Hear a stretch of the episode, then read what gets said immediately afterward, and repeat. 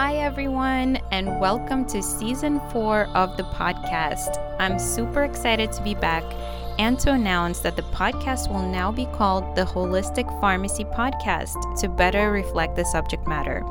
The first few episodes were recorded before the rebranding, so I still refer to it by its old raw fork name in those. Anyway, I had no idea when I started this podcast that it would evolve to this format, but I did know that I wanted to share people's stories. It has evolved from me reading my blog post out loud to interviewing non traditional pharmacists, including herbalists. Season 4 will air every Friday, highlighting inspirational pharmacists that chose to fit out of the proverbial box and are working to build a new system of care focusing on natural and preventative medicine. Please enjoy the show. Hello, hello. Today I have another exciting episode in store for you that has been a long time in the making. Dr. Veronica Riera Gilley and I met when we both joined the PharmToTable telehealth platform of functional medicine pharmacists. Listen to prior episodes of other members that I'll link to in the show notes, and more are forthcoming. I am so honored to introduce you all to this very special lady. Dr. Riera Gilley is a holistic pharmacist and owner of Prairie Fire Pharmacy Consulting, PLLC. Her passion is to maximize health with minimal medication. She's board certified geriatric pharmacist, advanced mind body medicine practitioner, lifestyle coach, and adaptive yoga instructor who helps people with healthy living, aging, and dying. You can connect with Veronica by heading to her website or shooting her an email, and I will provide those in the show notes as well. So, without further ado, let's welcome Veronica to the show. Hello, hello. I'm back with another episode today. I have with me today Dr. Veronica Riera Gilley, and she's another holistic pharmacist and also board certified in geriatric pharmacy. She helps people embrace healthy living, aging, and dying. So please welcome to the show. Hello, thank you for having me. Yeah, I'm super excited to learn more about your journey and your special interests. Um, so, why don't you just start with telling us how and where you grew up and why you chose pharmacy school? Well, I was born in Tulsa, Oklahoma, and uh, was raised there. And I went to college at Southwestern Oklahoma State University, which is in Weatherford, Oklahoma. And I actually chose pharmacy through um, someone's death. Um, my mother's best friend died from suicide, and she had had a traumatic brain injury. She was on a long laundry list of medications. And she approached her doctor saying, I don't like the way that I feel on all of this medicine. You know, can you help me with that? And she was told, This is your new normal, deal with it. And without any other guidance, discontinued all of her medications and um, shortly thereafter died from suicide. And there's a lot of details that, that are missing for us, but um, I, I feel like there was probably some component of withdrawal in there uh, that, that was giving her devastating feelings and thoughts. And so I, I chose pharmacy because I saw it as an opportunity to help prevent something like that in the future. If people could have more knowledge and understanding that just because someone says, I'm sorry, this is your new normal, doesn't mean that it is. And there's always something else that we can do, something else that we can try. And it's not always medication. It might be it might be medication, but it might not be. It might be finding a completely different therapy um, to help you find a way back to balance and to be happy in your body, even after a devastating injury or illness. Wow. Um, that was really like, a, I wasn't expecting that. Um, thank you for sharing. And I'm sure, you know, your family and was devastated and it's a lot to uh, to grapple with and i mean it sounds like you were young at the time so you probably really had a hard time understanding what happened um, yeah so that kind of like gave you a direct entryway into like your current area of interest um, so now I, I can totally relate to why you're interested in that and it's one of your passions to help people um, live well and then age and die gracefully Mm-hmm. Um, and, you know, in this society, I think death is viewed as something to kind of not talk about uh, because, you know, it's sad and scary and we don't want to talk about it because we don't want it to happen. But regardless of what we want, it's just a natural part of life and it's going to happen to everyone at some point. So it's uh, really amazing that you're kind of nurturing and fostering this other accepting relationship towards the topic and talking about it and making it normal. So uh, thank you for that work. But let's get back to pharmacy school for a second. So as a you know a child dealing uh, with these feelings of not understanding how death works um, and seeing you know how the medications played a role in, in this particular death how did that kind of get you to think hey maybe i want to study about medications you know why not any other you know medical profession it just seemed to make the most sense that you would want to speak to the medication expert which is the pharmacist and the problem was that no one addressed her medications and no one sat down to go through that list and find out how could they make it smaller or what changes could they make and really listen to her what symptoms were coming up for her and how could those be managed differently and in a more acceptable manner for her because yeah. it's all about making the patient comfortable in their body and and figuring out what's most important to them. And so I do know that there was a piece of the quality of her life that was missing, um, that that she was not happy with. That the side effects were definitely impacting the kind of quality of life that she was having. And so if we can have a, a healthcare provider who's going to sit down and listen and find out what do you really value and help you choose a care plan that really matches your values and the quality of life that you want to have. And it doesn't have to match the algorithm or flow chart that was necessarily laid out in pharmacy school. There's not just one way um, to help someone achieve healing. And I think that we need to be there for our patients to help them find another way, especially when they've been told that this is it, this is the only way and there's never just one way. And there's never one right way because we're all so biochemically unique and we have to find the right way for each person. Yeah, I couldn't help but remember my, I think, fourth grade math teacher who would always say, There's more than one way to skin a cat. I mean, that was pretty traumatic by itself, that phrase, but it drove the point across about solving math problems in more than one way.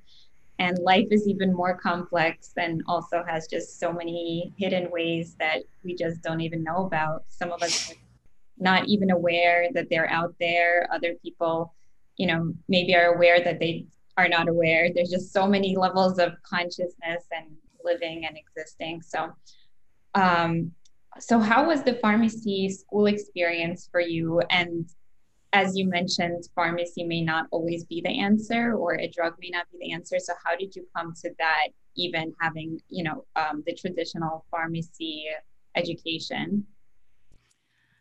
I thought it was interesting that i went through pharmacy school hearing that lifestyle is key. Lifestyle and nutritional and exercise type prevention was where you should always start. And I realized after I got out of school that I really didn't know how to counsel patients on changing their lifestyle. In fact, I didn't know anything about nutrition without reading a label. And of course, as holistic pharmacists now, we know that you don't need a nutrition label to know if it's good for you. That if it comes from the earth and we're eating it in a way that nature intended us to, it it's going to be good for us. And of course, all all things have to be done in moderation. Even good things can be bad for us in too large a quantity. What is it? The saying, "The dose makes the poison." Mm-hmm. Absolutely. And so realizing that when I got out of pharmacy school, that I, I had no idea how to talk to people about food and starting to understand the way that I grew up, we did not have anything that was cooked with whole foods. It was all boxed and packaged. And I had a whole learning curve for myself, uh, learning how to cook and use whole foods. So that was that was my own journey, learning how to feed my family better. And my food as medicine type journey started when I was pregnant with my first son. I had the opportunity to go to food as medicine professional nutrition training. And that really sparked my interest in functional medicine. That was the first place that I actually heard about functional medicine was at this food as medicine nutritional training. And I found out about that training through my yoga teacher training. And it's it's so neat to see where all the little things take you and how other things feed into other things. I had no interest in teaching yoga, or maybe not interest, but I didn't see myself teaching yoga. I had a low back injury and yoga was helping me tremendously. And because of our profession, I knew that I did not want to use opiates. And I did not want to have surgery. And yoga was benefiting my body so much. So I decided to take yoga teacher training. And that was just for myself, just so that I could learn. And it was through a yoga conference that I heard about food as medicine nutrition training and decided to go. And one of the requirements for my yoga teacher training was to teach a karma class. And I happened to know the volunteer coordinator at a hospital, and she ran Senior Circle, which is an organization to help keep seniors active. And they organize group exercise classes and little vacation trips together, social gatherings, lunch and learns. And I I called up that volunteer coordinator and I said, Hey, can I come teach my Karma classes? And she said, Yes, but you have to be able to modify it for a senior population. And which I was able to do eh, using chairs. And it was so popular. Eh, they loved it. And I continued in that volunteer position for almost 10 years. And that's when I decided that I wanted to get my board certification in geriatrics was after teaching yoga to seniors for all that time. And I just really enjoyed their company and their stories. And I I really liked it when they would come back to me and say, you know that breathing thing that you taught me? Well, I used it when I was at the dentist and I didn't have to have that extra dose of Valium to get through my procedure. Or another one of them told me they had an MRI and they were using that breathing thing that I taught them.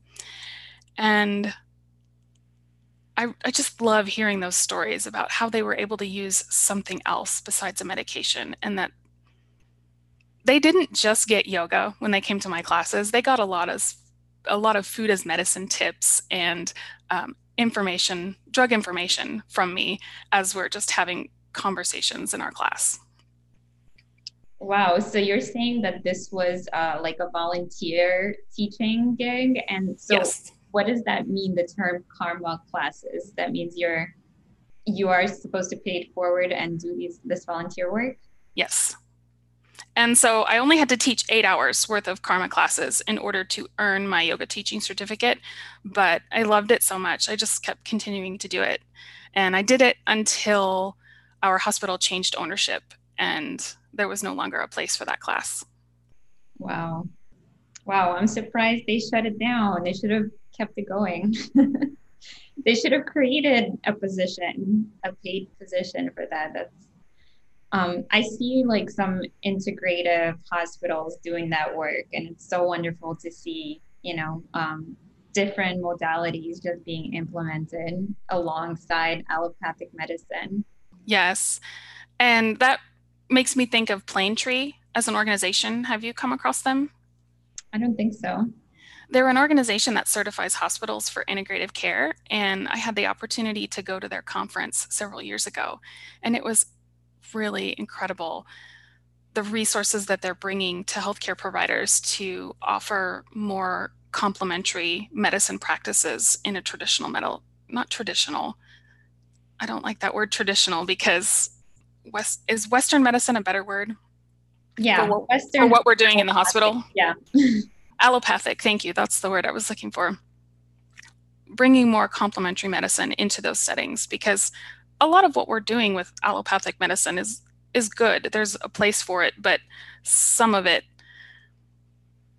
doesn't get to the root cause, and that's where we've gone gone wrong with some of the allopathic medicine is that we're looking at things as separate pieces that aren't separate. Everything is whole and integrated, and we have to look at the whole picture and the whole body. Yeah, I have to agree. Um, just like looking at the leaf of the tree and like you know, fixing this leaf and this leaf and this leaf, but you know, the whole root system or something in the drainage is just not working and eventually shriveling up all the leaves, then you're not really looking at that um, so can you tell us a little bit more about your journey as a pharmacist, as you had your own like health journey and learning all these different modalities and, and yoga? Like how were the two parallel wor- worlds um, working together?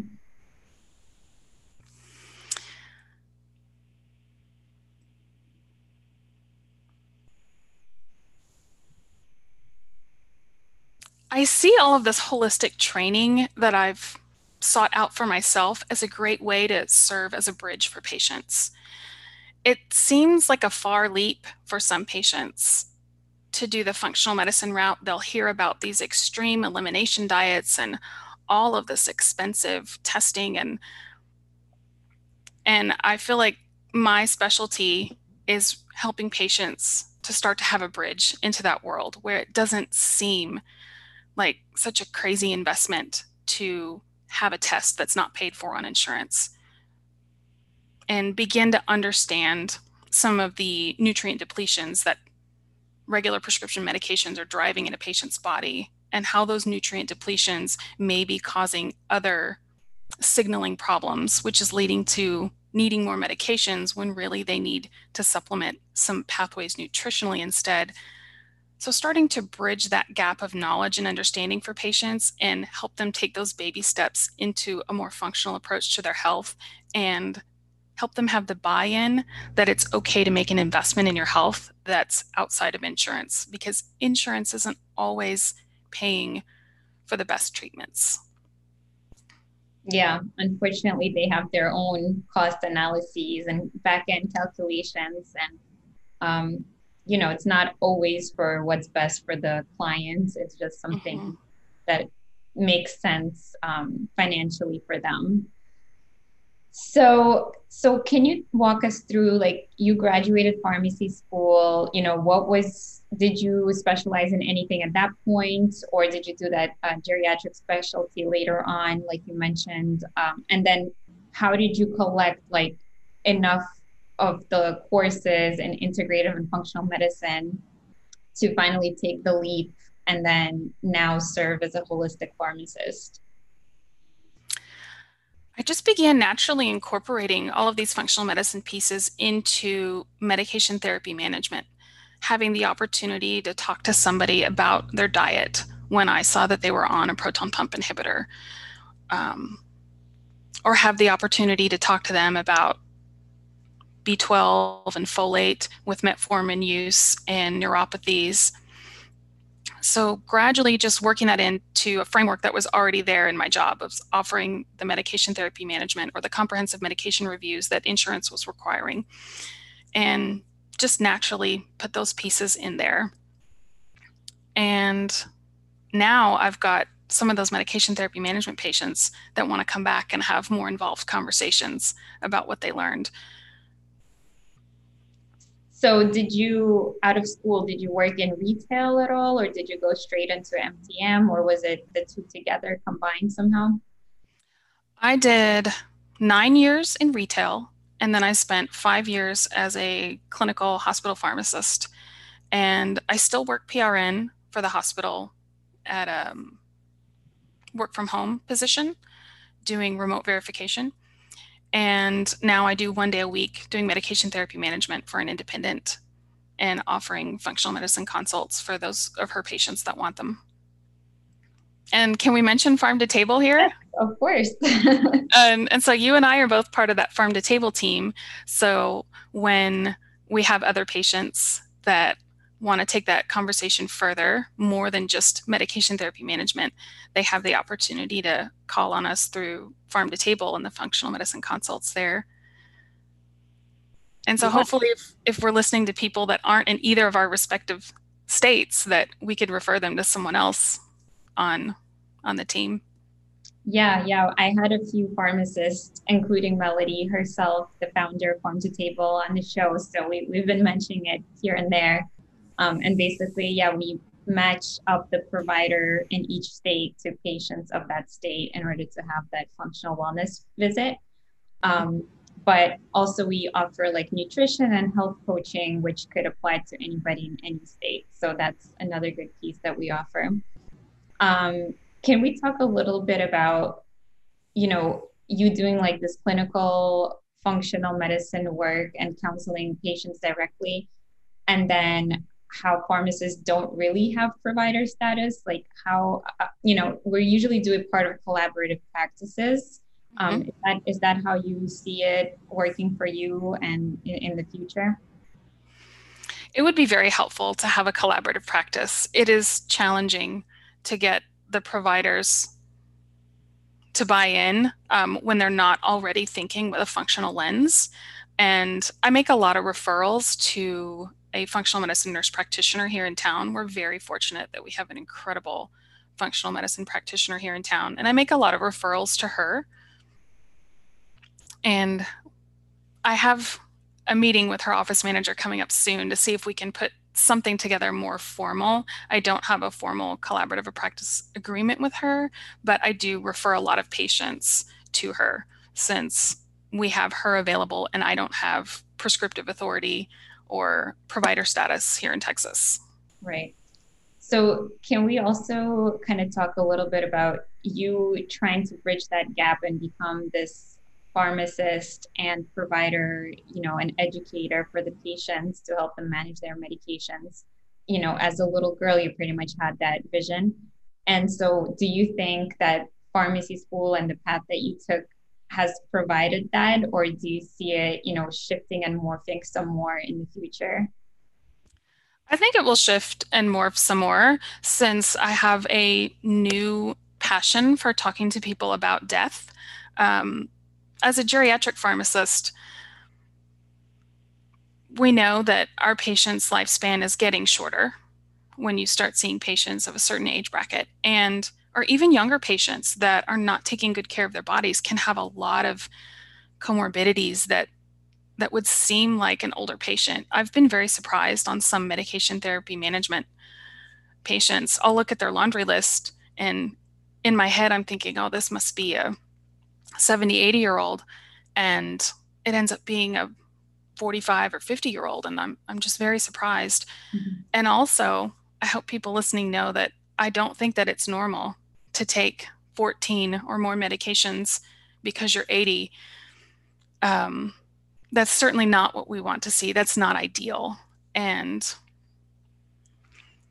um, my grandmother passed away recently and her death was really special and different i think than most people experience these days. She was 91 she was very healthy the only medication that she took was Synthroid, so oh. thyroid medication, one medicine. Wow. And so you can age healthfully without the um, huge basket of medication. And she had no previous heart disease, but she ha- was having chest pains, went to the emergency room, and they said, You're having a heart attack. And they wanted to send her to the cath lab. And she said, No, Send me home. I don't want to die here and I don't want any more medical care. I know what's going to happen and I want to die at home and I know that that won't happen if I stay here and accept more care. So she went home against medical advice. We called hospice. We had two more weeks with her and we laughed.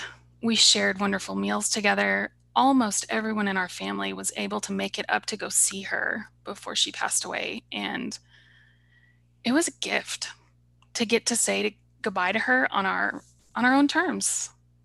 And we knew that our time was limited. I think that's another gift is we don't always know that it's coming. And so we, we knew it would be fairly quick.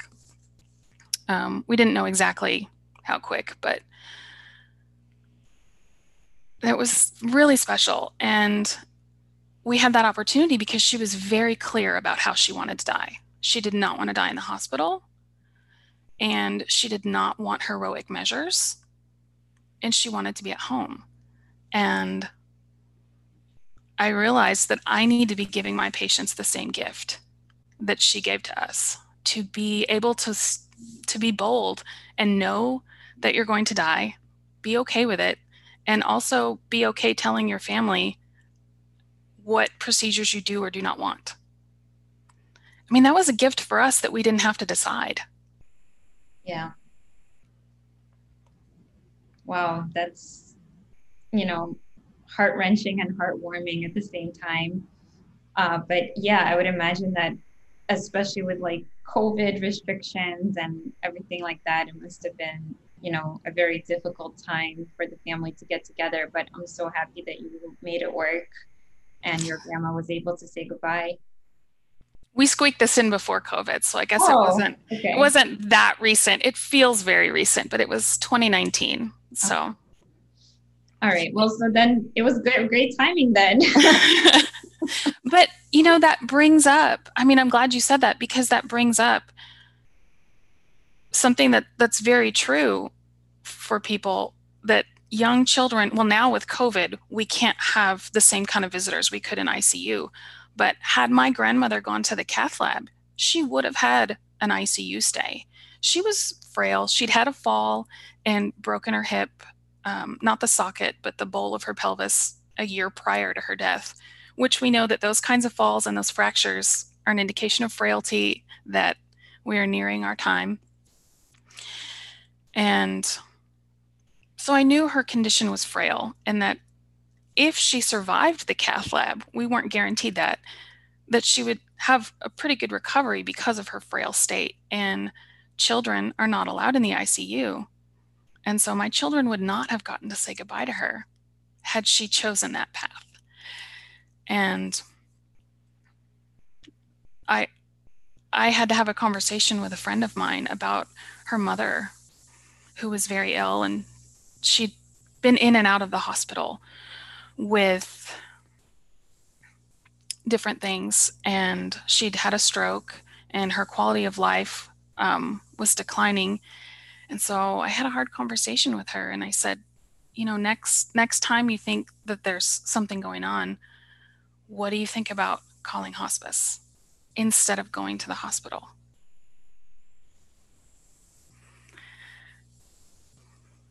and she did end up passing away recently, like in the last three months. And I'm glad I had that hard conversation with my friend. Yeah, I mean, we would love if our loved ones could live forever, but that's simply not the reality. And I think it is a gift, like you said, if the person themselves, you know, makes their wishes known about mm-hmm. resuscitation and choosing how their end of life care will look like. Um, you know, we don't want to think about it, but it's nice to recognize that we have that power and that control and we can think about it so that our loved ones would, would know what we want. Mm-hmm. Um, so, can you talk a little bit about that other work that you do around death and talking about it and normalizing it with your um, Death Cafe talks and, and other work that you're doing? Sure.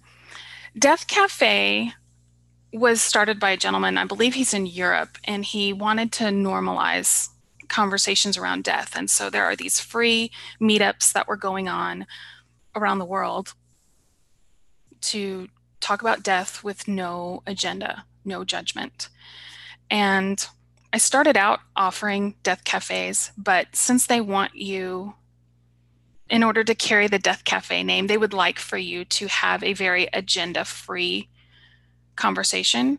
Mm-hmm. And I realized that I had an agenda and I felt that I could no longer call it Death Cafe because I had all of these topics that I wanted to bring to people. And one of the, the things that they asked in Death Cafe is don't have a guest speaker. Let it be free form and open conversation. And so I decided I needed to do my own thing. And So, Death Cafe was the spark, and I now host Coffee and Conversation called Embracing Mortality. And we get together virtually now on Zoom. And I invite a guest speaker to talk about some area pertaining to death, dying, or caregiving. And we have judgment free, open conversations um, that are centered around a topic that I think is important to the whole conversation. And the next one is actually on Thursday. I don't know if this is going to air in time, but December the 10th is the Endwell Symposium. And they're having their symposium virtually. It's usually a big event in California that happens annually. And this year they made it free and it's online. Wow. So, anyone who's interested in hearing about the Endwell Project, which is being inspired around the question of how has COVID challenged us in the ways that we think about serious illness, caregiving, and end of life care. They're having speakers talk about all, all of that. And we're going to meet online after the conference is done to talk about what we heard and what speakers we liked the best, what was new information to us, just process and digest together what we're going to hear from Endwell. And then in January, I have my colleague and friend, Angel Brownlee, who's a yoga therapist and an end of life doula. She's going to come and talk about her work. In February, we have Ann Hoffner, who wrote the Natural Burial Cemetery Guide, and she's an expert on green burial so non toxic burial without embalming and preserving the landscape that you're buried in.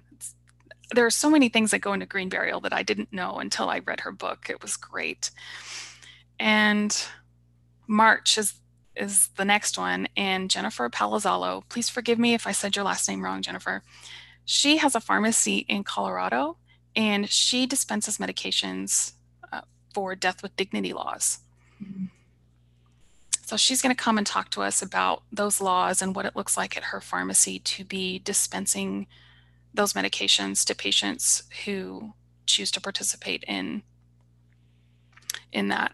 So I won't say much more about that since I don't work at a pharmacy or dispense those. I'm going to leave that open for Jennifer, but I think it's a really interesting topic to talk about what it means to, to have the choice to die because we euthanize animals when we recognize that they're suffering. And it, it brings up an interesting conversation of why is it not okay? Yeah. Yeah. In the same case of humans. Um, it's uh it's like whose choice is it and who gets to decide you know the society mm-hmm. decide for everyone but as a society who are those you know people that are actually passing the laws and then where does the individual choice come in and when is it okay and when is it not okay and um, you know when when do we treat what really you know is is there some disbalance that they're feeling like they need to end their life or perhaps they're suffering like you said and there is um, no relief you know, in this mm-hmm. life anymore. Yes. So it's like who who who makes this judgment call, and that's a very difficult question to answer. And then they there has to be a doctor that prescribes the medications, right? So mm-hmm. so there's a lot of um, you know there's a lot of protocols to follow. It's not just that anybody who wants to will go and get the pills. So yes, it's a controlled process. Um, yeah. So can you talk a little bit more about green burials? Like, where should we look to for information? Should we buy Ann Hoffner's book or, um, you know, a, learn more? it's a great place to start for sure. Anne's book has the United States blocked out in sections, and she has put together a resource on many of the places. It's, of course, nothing is ever 100% up to date when it's in print. You know, it's always changing, but it's it's the second edition, so she's updated it and added as many resources as she could to help people find places that will let you be buried without being embalmed and to be buried naturally either in biodegradable caskets or with no casket at all. And many of these natural burial cemeteries have requirements to keep the landscape untouched and to return it back to looking as natural as you can after you bury the body. So there's no mechanical destruction of the earth with mm. like big heavy machineries. All of the graves are dug by hand, and then all of the plants are carefully replaced back. And so, this idea of green burial, I love the way Anne explains it on her website. She says, We care in this life about what we put in our bodies. We're always thinking about non toxic skincare, shopping at Whole Foods, and buying organic produce. And we're, we're very concerned with the here and now. And then if we choose a traditional burial, which is draining our body of all of its fluids, being pumped with preservatives, and then placed in a plastic or metal box, which is then placed inside of a concrete vault how is that caring for the earth? We in our death. You know, we, we cared so much while we were here, but then where's the care even in our death? Shouldn't we still be caring about the earth, about toxicities and what we're putting into our bodies and how our bodies are being returned or not to the earth? And I love that she poses that question to have people think about the way that we do our burial processes. And I don't think that most people realize that most bodies in the United States now are embalmed with formaldehyde, a preservative, a toxic preservative. Yeah. And that's part of the reason that we need the concrete box is to protect the environment from all the chemical that we've poured in the body. And the concrete vault is also to help support the earth with the heavy machineries that are rolling through to mechanically dig the graves in a cemetery. Part of that is for safety too of the operators, which I had no idea. Oh my goodness. So why do they even do that with the preservation? It's not like you're going to dig up your loved ones and look at them. You know, I I don't know the history behind why we started embalming that's something I could use some more research on. I don't know how culturally we went from because natural burials were a normal thing and and somewhere we've return your body back to the earth but now you're saying like we're you know blocking the body off from the earth because it's like you said pumped full of preservative toxic preservative mm-hmm. so you're not really even returning the body to the earth after all Wow, yeah, it's something that I never really thought about, and I'm so glad that you are bringing this up. And you know, so many other people are doing the work uh, about this and spreading the word and raising awareness and just getting us to think about how it's counterintuitive. Um, how does this practice differ from incinerating bodies and spreading the ashes? Is that also a more, you know, you know nature friendly way of going about it? I always thought that it was. My grandfather and my grandmother both chose to be cremated. Mm-hmm. and i've i've since learned that cremation like in the furnace uses a tremendous amount of petrochemicals and it burns up the body and actually vaporizes all of the heavy metals and pollutes the earth even more when we choose cremation and it burns us down to ash instead of usable substances. And oftentimes, the pH of our cremation ashes is not right and will kill a tree that it's planted with. Yeah, I would imagine that it's acidic. So um, I, I had no idea that that, that was was a piece of, of cremation that wasn't friendly. And oh, I lost my thought there. But yeah, wow thank you so much for saying that um, i also thought that it was more like eco the more ecological way to go about it but uh, that sounds horrible you know, and you're right, like we're organic matter and we're just like completely discarding it into unusable combustive, you know, combusted material that no one They're- can use. They're burning you down to your carbon, and then you can take your ashes and have them pressed into a diamond. there are there are services like that. It's, Wow. it's very interesting. And The things that the human, you know, mind can think of and create is just like, wow, and you know, boundless and mind-boggling at the same time. But thank you again for like bringing this up and such an interesting perspective to think about and all the industry that's around this too like you know you like the fancy funeral homes and you know the whole process and everything that's involved and then how much simpler it could really even be and more organic we're so detached from the death and dying process. We've medicalized it almost and said, "Oh, that person's dying. You, leave that to us yeah yeah," and and we're separated from the death and dying process. We no longer recognize when people are dying. That's why when I worked in the hospital, we saw the revolving door patients, and Mhm. oftentimes pneumonia is is what kills us but we're bringing them in they're short of breath we're pumping them full of antibiotics when when it's the, the pneumonia that that is what's going to to finish us and there's a really great story it's not mine um it's not my story so i probably won't repeat it quite correctly but there was a physician dr gawande he wrote a great book called being mortal medicine and what matters in the end and he talks about how his dad wanted to slip away peacefully and he had gotten a pneumonia and was not breathing and his mother rushed his dad to the hospital and they were able to bring him back and he was really angry when they brought him back because they just took away his opportunity to slip away peacefully um, and his dad was a physician also and i thought wow that's so interesting to hear that story and to think about are we robbing people of their chances to slip away in a peaceful death?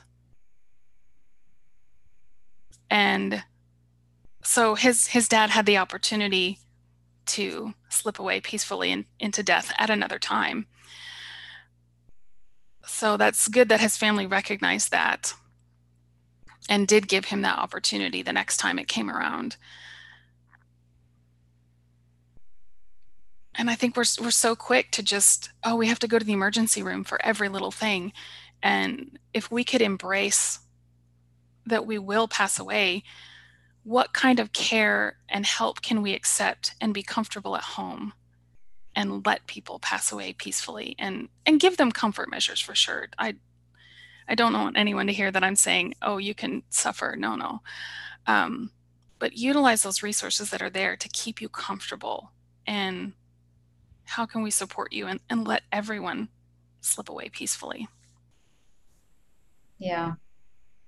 Yeah it's like you're opening up this really difficult topic because again we don't want to imagine that one day we will die or our loved ones will, will die but you know regardless it will happen so it's nice to just be open and honest with each other and with what our desires are and how we would like you know our end of life to look like so that there's awareness and grace there and not just uh, something done against your wishes mm-hmm. Yeah. Yeah. I don't think enough people know that we have choices even in healthcare. And and so choosing by knowing and choosing what kind of death we want it can guide our healthcare choices. And hopefully we'll start making better choices in our current healthcare so that we can have that outcome that we want because the choices we make today do affect the outcome later and so each day to keep making choices that are going to get us to whatever it is that we want at the end of life. Yeah absolutely. And it's just like also the anti-aging you know um, i guess industry. So the, you know it's kind of geared for everyone to look and feel young all the time but i think aging is also just as natural as death and you know it happens. That's the way life designed it. You're a baby then you know you progress to the different stages of life. And the important thing is i think to be healthy and feeling energetic and vibrant and youthful during every part of your life yes. rather than trying to always look you know like freeze yourself in time in um, like some image that you think is perfect and just stay there. I think just accepting every part of life as a blessing and progressing through it with grace. Mm-hmm. i would agree with that. Yeah. Um, so i think we've uh, come to pretty much the end of the interview today, but I'd love to know what you see in store and in the future for you. Uh, thank you for sharing about the conversation and coffee um, agenda. Um, what else is kind of like on your radar? I hope to be leading some sort of workshop. I'm putting it out there. Um, to be leading a workshop of some sort to help families start start those discussions and be thinking about what they would like for their end of life and make it easier for families to talk about it and and have a fun sounds strange to say fun in the context of death but have a way to look at it as we're celebrating your life and being prepared and having a plan for all of the possibilities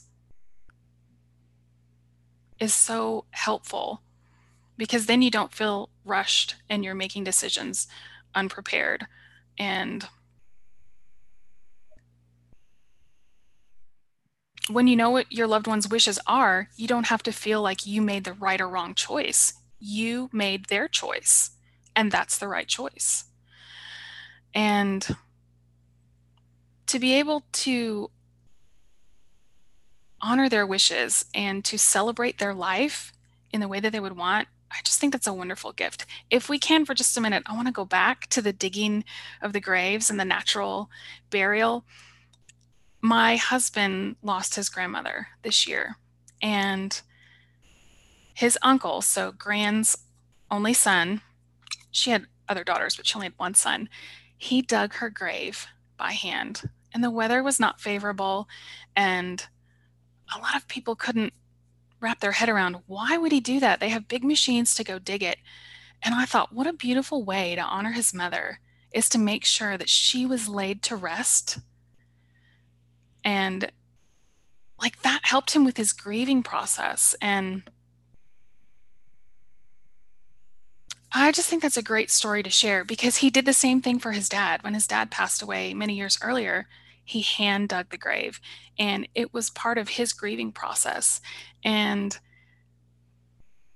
death doulas are part of one of the things that they do is help families with grieving rituals. And so I don't know if this workshop that I'm thinking about for the future could be a fun and celebratory way to create those rituals beforehand and you yeah. could have a, a piece in creating them so yeah that really is a beautiful story. Um, just like the care and attention and mm-hmm. giving giving that back to your primary caregivers. And uh, it is definitely a way of giving back and serving and showing your respect and love i, I feel that. Um, and just also to to go back to what you were saying about having like a fun plan and you know just having the choices and education around this topic is really empowering because then like again it's it comes back to when you feel like there's only one choice and you don't like it you know you're not going to feel good making it. But if you know hey you can do this this and that and then you also have that plan this is what the person actually wants to be done that is super empowering and then you get to choose what feels good and right because you have all these other things to choose from um, mm-hmm. you don't just have like one choice that you don't even want to make and then just like the whole celebratory aspect of it i love it too and i also read um, in a book a wonderful book Um, I'll share it in the show notes. But basically, the woman was on her deathbed and she said, Listen, she gathered her family and she said, I want us to throw me a celebratory practice funeral now because I'm still alive and I want to be part of it, you know?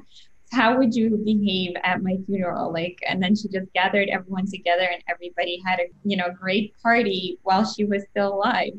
So she she was able to enjoy, you know, her own funeral and they were able to say their goodbyes. And she said, you know, tell me what you would t- want me to know if, you know, I were dying or dead. And she got to hear it while she was alive. Man, so, that's beautiful. Yeah. So there's just so many ways to like think about it and honor and celebrate the life before we die too. Yeah. and live life to your fullest while you're here and death is less scary when we're living our life out loud and to the fullest. Yeah, I love that. All right, so if you just have like two more minutes, I have a rapid round for okay. Us. All right. Um, what's the number one thing someone should do to improve their quality of life right now? Forgiveness. Find those grudges and let them go. Yeah, and if I may add, forgiving yourself as well. Super mm-hmm. All right, number two. Um, what is your favorite hobby? My favorite hobby.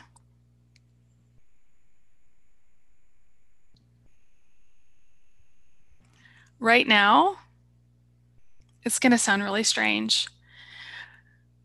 We have been collecting roadkill and uh, preserving, learning how, like amateur taxidermy with ethically sourced animals. And just really appreciating the beauty of these creatures. We collected a hawk the other day that had been hit on the highway. And wow, it's, it's just amazing the creatures that, that we have on earth and how beautiful and amazing they are. And we don't get to see them up close. And so um, it, it feels good to have collected this guy before he got run over. And we can give him a, a more proper burial. Wow. Yeah, that's wonderful. I've been hearing about that too. And it's also kind of like on the outskirts of like mainstream society thinking that this is normal, but it's it's really nice that um that you're doing that and yeah, just honoring the life rather than again letting it just like get hit some more and just leaving it on the side of the road, but showing it some care and love and a proper goodbye. That's really wonderful. Um, and I hope more people look into this. Um, and finally, what's your favorite beverage? Ooh, it depends on the time of year. Like right now, with it being winter, I would say cider. So chai tea brewed in apple cider. And during the summer, some kind of agua fresca, just fresh fruit in water, just for that light, refreshing taste. Wow, the the cider sounds new to me. I love it. Want to try that out. I learned about it when I was up in Boston visiting a friend, and she took me to uh, Tea Emporium or something. I don't remember the name of it. And she says, You have to try this. And I said, Okay. And it's been my favorite ever since for a warm yeah. winter beverage. I've tried um, dirty chai, which is like coffee and chai, and sounds weird, but it's really good. It is good. I enjoy that too. Now I have to try that. it's on my to-do list. Um, all right. So finally, Veronica, can you please share um, any websites or social media that people can just um, go to and get in touch with you and learn more about your work? Yes, my website is www.prairiefirerx.com. And if you go to the events page, you'll be able to find where you can register to come to our coffee and conversations. And I'm updating speakers regularly. We don't have a full schedule yet, but so far we've got speakers for all three months for the first three months of 2021. Awesome. Well, thank you so much for joining me today. I learned so much about you personally and about a lot of other topics that we covered. So, again, thank you for your work and thanks for sharing with us. Thank you for having me today. It was an honor. All right. Well, uh, I'm going to talk to you soon. So, so I'll see you later on. Okay. Bye. Thank you for tuning in to another episode of the Holistic Pharmacy Podcast. I truly hope you enjoyed the show and learned something new. I certainly get super inspired and motivated by my guests, and I hope the same is true for you. If so, I would really appreciate an honest and sweet review on any of the podcast platforms. Thank you, and I hope you have a great week ahead.